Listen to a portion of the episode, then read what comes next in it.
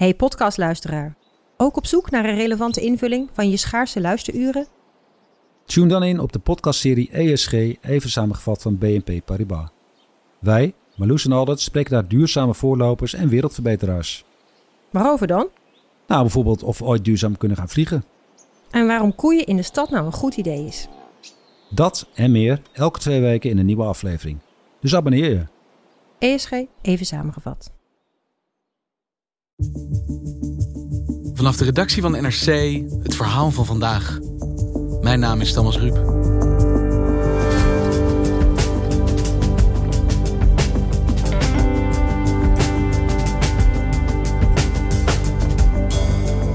Het zat eraan te komen.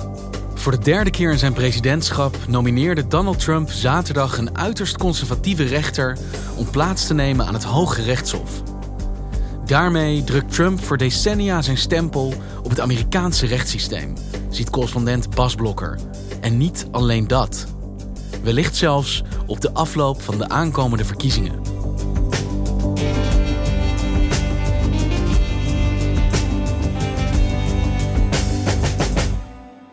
Today it is my honor to nominate one of our nation's most brilliant and gifted legal minds to the Supreme Court.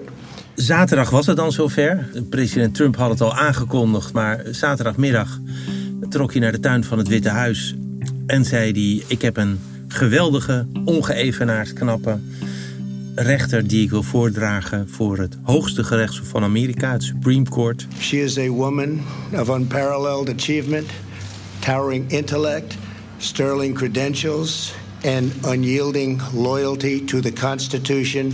Judge Amy Coney Barrett. En daarna mocht ze zelf kort iets zeggen. En zei ze natuurlijk vooral dat ze vereerd was. Thank you very much, Mr. President.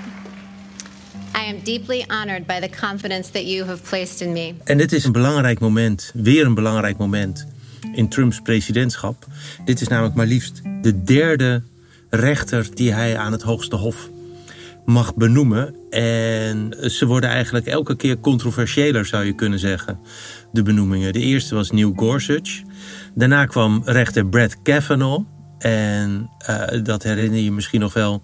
Die was um, heel omstreden omdat er een vrouw zich had gemeld die naar eigen zeggen als middelbare scholier door hem was aangerand toen hij dus ook een middelbare scholier was. En uh, de derde vrouw is zelf ook een beetje controversieel, want anderhalve week geleden intussen overleed Ruth Bader Ginsburg, um, een naam die ook in Nederland beroemd is. Uh, haar bijnaam werd Notorious RBG. It was beyond my wildest imagination that I would one day become the Notorious RBG. I am now 86 years old, yet people of all ages want to take their picture with me. En dat is omdat zij een uh, onbevreesde, onafhankelijke rechter was, die met name aan de linkerkant van het politieke spectrum enorm veel bewondering afdwong. Iedereen was al een beetje bang, hield al de adem in of ze zou blijven leven, want iedereen vreesde dat ze zou sterven terwijl Donald Trump nog president was. En dat ze dan, zij, juist zij, icoon voor progressief Amerika, zou worden vervangen door een keuze van Donald Trump. En precies dat is gebeurd. Ja. En de plek van de progressieve uh, Ruth Bader Ginsburg, dus RBG, wordt vervangen, mogelijk door Amy Coney Barrett. Ik zeg maar even ACB. Wat is dit dan voor een vrouw? Zij is um, heel vroom katholiek. Zij is niet alleen van de mainstream katholieke kerk, maar is ook lid geworden van een uh, nou, vrij sectarische groep die zichzelf People of Praise noemt. En um, dat is een zeer conservatieve tak van het katholicisme. Be bepaalt geen uh, paus Franciscus aanhanger, zeg maar. Our family includes me, my husband Jesse, Emma, Vivian, Tess, John Peter, Liam, Juliet en Benjamin. Zij is moeder van liefst zeven kinderen, van wie er twee zijn geadopteerd. Vivian and John Peter were born in Haiti and they came to us five years apart when they were very young. Belangrijkste is eigenlijk dat ze heel jong is. Ze is 48 En waarom is dat belangrijk? Omdat je aan het Supreme Court voor je leven wordt benoemd. Dus als ze zo oud wordt als RBG, dan uh, is hij 40 jaar lang een van de hoogste rechters van Amerika. En wat is het in dat profiel van deze Amy Coney Barrett dat haar zo aantrekkelijk maakt voor Trump op deze positie? Nou, wat haar aantrekkelijk maakt voor Trump is dat zij echt een diepe conservatief is. En zij heeft een uitgesproken opvatting als persoon over uh, het recht op leven, zoals de anti-abortusactivisten dat hier noemen. En Trump heeft in zijn verkiezingsbelofte gezegd: ik ga alleen maar rechters benoemen die pro-life zijn. That will happen. And that'll happen automatically, in my opinion, because I am putting pro-life justices on the court.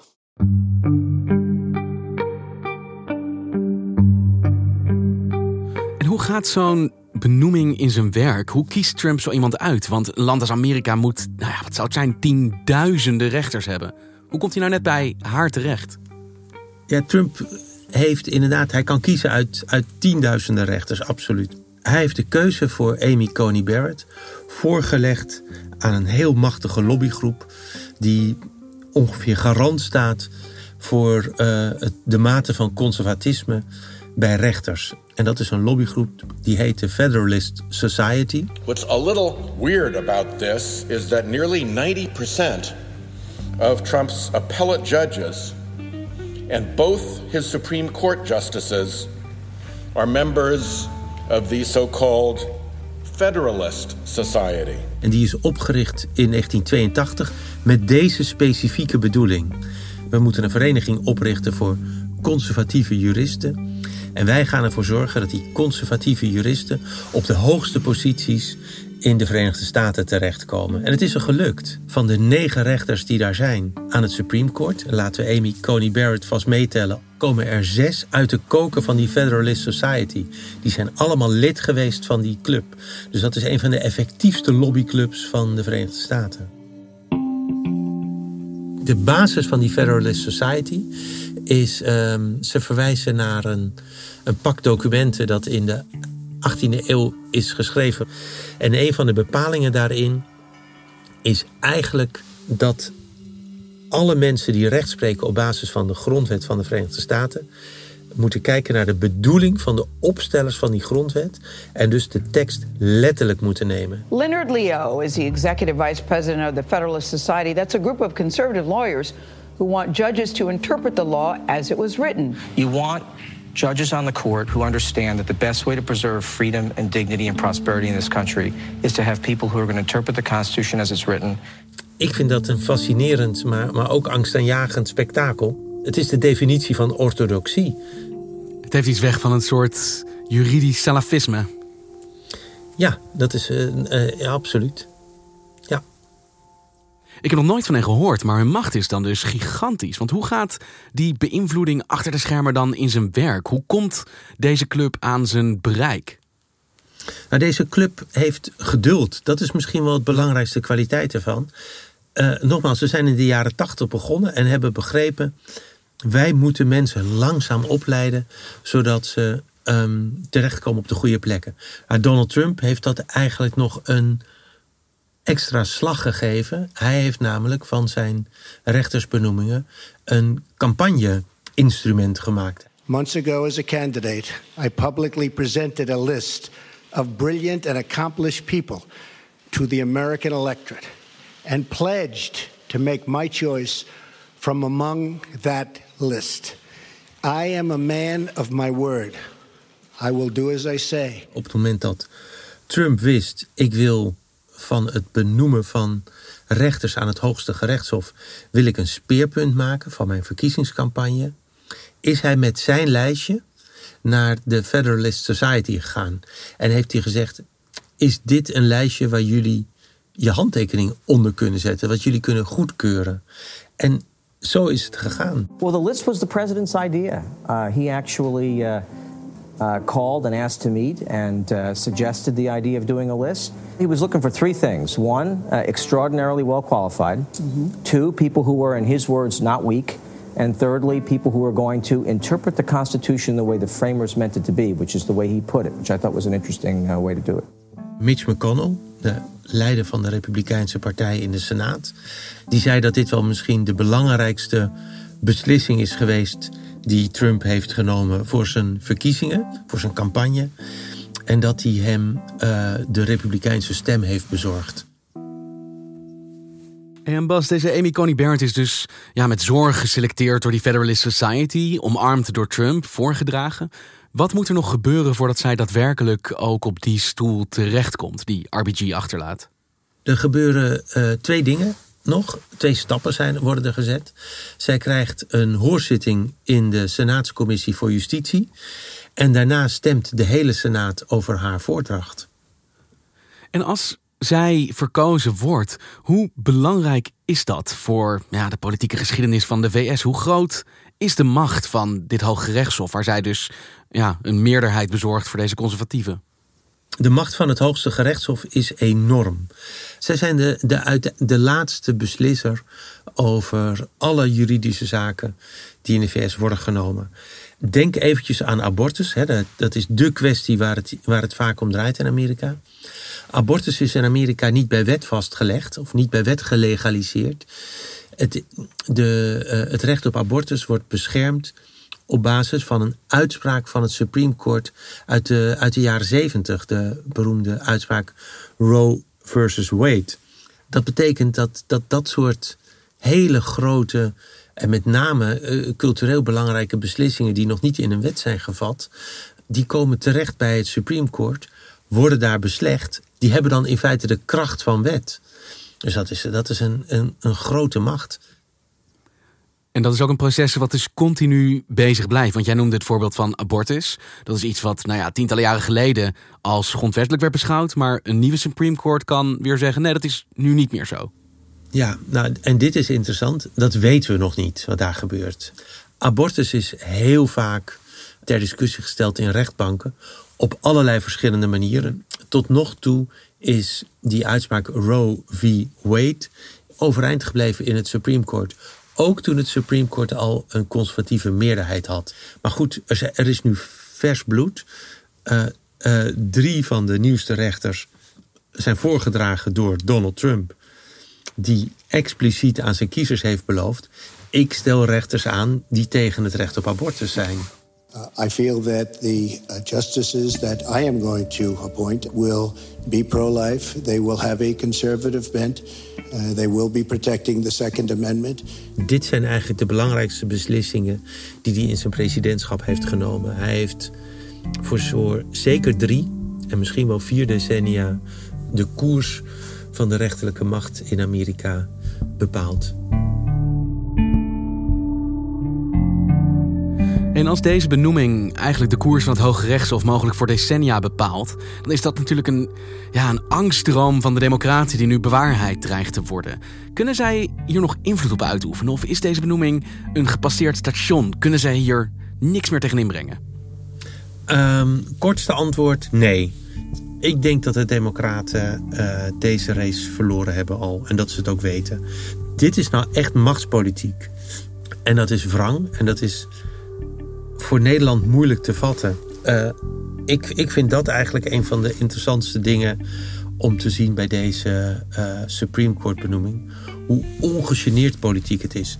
Weet je, tuurlijk, ook in Nederland zijn er politieke machten die de vicevoorzitter van de Raad van State uh, doen benoemen. Dat is eigenlijk altijd iemand uit een politieke koker.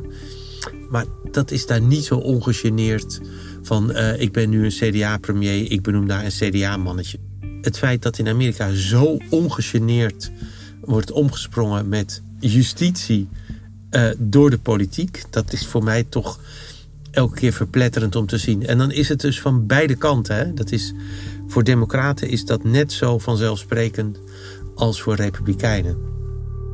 Hebben de democraten nog politieke instrumenten om in te zetten dan hier tegenin? Ja, kijk, wat, wat de democraten wel kunnen doen, is uh, repareren het wildste plan is om te proberen om de uh, benoeming van Amy Coney Barrett te torpederen door uh, zand in de machine te strooien. En het enige wat, wat, nogmaals, dit zit aan de verwilde kant van de Democratische Partij. Dat is, laten we gewoon een impeachment procedure starten. Dus laten we iemand uitkiezen die we willen afzetten. En dan wordt justitieminister Barr wel genoemd. En ehm, dat zo lang uitrekken dat de Senaat nergens anders over kan praten. Nou, dat is, dit zit echt in fabeltjesland. Dat gaat niet gebeuren. Wat serieuzer wordt besproken zijn twee opties uh, voor het moment dat de Democraten weer een meerderheid hebben in beide huizen. Eén is, laten we vastleggen dat de benoemingen aan het Supreme Court aan een bepaalde termijn zijn gebonden. Dus dat er een pensioendatum voor rechters komt. En twee, laten we. Um, Oké, we hebben nu dus een meerderheid van zes conservatieve rechters tegenover drie progressieve rechters. Laten we het Supreme Court uitbreiden. Laten we bijvoorbeeld 13 rechters aanstellen, zodat we zeven progressieve rechters krijgen tegen zes conservatieve rechters. Want dat kan. Het kan gewoon uitgebreid worden. Je kan gewoon zeggen, nou joh, we voegen er gewoon wat aan toe en dan hebben we weer een meerderheid. Ja, het zou kunnen. Ik bedoel, er, is wettelijk niet iets dat het in de weg staat. Maar het is wel, ik vind het een soort arms race, een, eh, een wapenwedloop.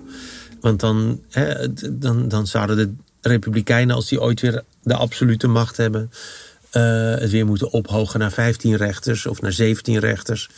En voor je het weet zit je dus met een soort uh, panzerdivisie daar uh, aan het Supreme Court. ja, het kan. En Biden lijkt dus, zeg jij al, te beseffen dat ja, ze eigenlijk op dit moment er niet zo heel veel tegen kunnen inbrengen. Heeft deze benoeming, als hij inderdaad doorkomt voor de presidentsverkiezingen, nog invloed op de uitslag van die verkiezingen? Kan dat met elkaar te maken hebben? Ja, zeker. Dat is natuurlijk de grote, grote zorg van de Democraten. In coronatijd is het zo dat mensen um, misschien niet naar het stembureau durven gaan. Uh, omdat ze denken, er komen een heleboel mensen bij elkaar. Dan staan we misschien wel een uur in de rij. De kans dat ik uh, daar het virus oploop is groot. Weet je wat? Ik maak gebruik van het Amerikaanse recht dat mij de gelegenheid geeft om te stemmen via de post. Dat is altijd goed gegaan. Daar is niet extra fraude. En toch beweert president Trump nu. Deze verkiezingen zullen enorm worden getekend door grootschalige fraude, omdat de Democraten zo nodig dat stemmen per post erin hengsten. When you do uh, all mail-in voting ballots, you're asking for fraud. People steal them out of mailboxes. People print them and then they sign them. People take them away. They force people to vote. In verschillende staten uh, zijn al procedures lopende tegen stemmen per post. De kans dat een van die procedures uh, uiteindelijk bij de Supreme Court belandt voor de verkiezingen van 3 november is uh, bepaald niet denkbeeldig. En dat betekent dat een meerderheid van wie drie rechters notabene zijn benoemd door, door deze president... Zullen gaan beslissen over de wettigheid van stemmen per post. Maar zeg je nou dat stel dat de VS in een situatie terechtkomen waarin de verkiezingsuitslag betwist wordt, al dan niet door de stemmen per post, dan kan het zijn dat deze Supreme Court daar een besluit over neemt en dat het dus vanwege een conservatieve Supreme Court sneller in het voordeel van Trump zou kunnen uitvallen? Dat laatste durf ik echt niet te zeggen. Weet je, uh, misschien is het, ben ik nog een sprookjesjongen, maar ik durf niet te zeggen dat een conservatieve meerderheid uh, een besluit zal nemen ten gunste van de conservatieve kandidaat. Dat weet ik niet. Het enige wat we kunnen zeggen is dat in het enige president dat we kennen, namelijk 2000 Bush versus Gore. Tja, de kansen voor El Gore zijn nu definitief verkeken. Naar verwachting zal hij vannacht onze tijd bekendmaken dat hij de handdoek in de ring gooit. En dat volgt op de beslissing van het Hoge Rechtshof vannacht in Washington. Die bepaalde dat de stemmen niet opnieuw geteld mogen worden. En daarmee lijkt dus de overwinning van George W. Bush definitief. Dat het Supreme Court heeft besloten over de verkiezingsuitslag. En dat een conservatieve meerderheid de conservatieve kandidaten aanwees dat is geen goed voorteken. Nee, en als dit dus tot een uiterste juridische procedure wordt gedreven, deze verkiezingen zo, dan kan het dus aan het Supreme Court zijn om te besluiten wie er president van de VS wordt. Ja, en dat durf ik wel te zeggen. Dat is ook voorspelling, maar dat is een voorspelling die ik wel aandurf. Um, dat gaat zeker gebeuren. Dankjewel, Bas. Alsjeblieft, Thomas.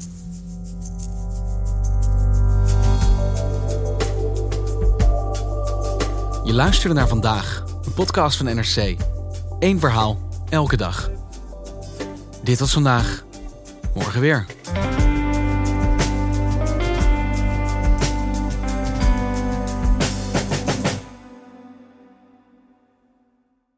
Technologie lijkt tegenwoordig het antwoord op iedere uitdaging. Bij PwC zien we dit anders. Als we de potentie van technologie willen benutten, kunnen we niet zonder een menselijk perspectief. Human-led, tech-powered noemen we dat. Ga naar pwc.nl.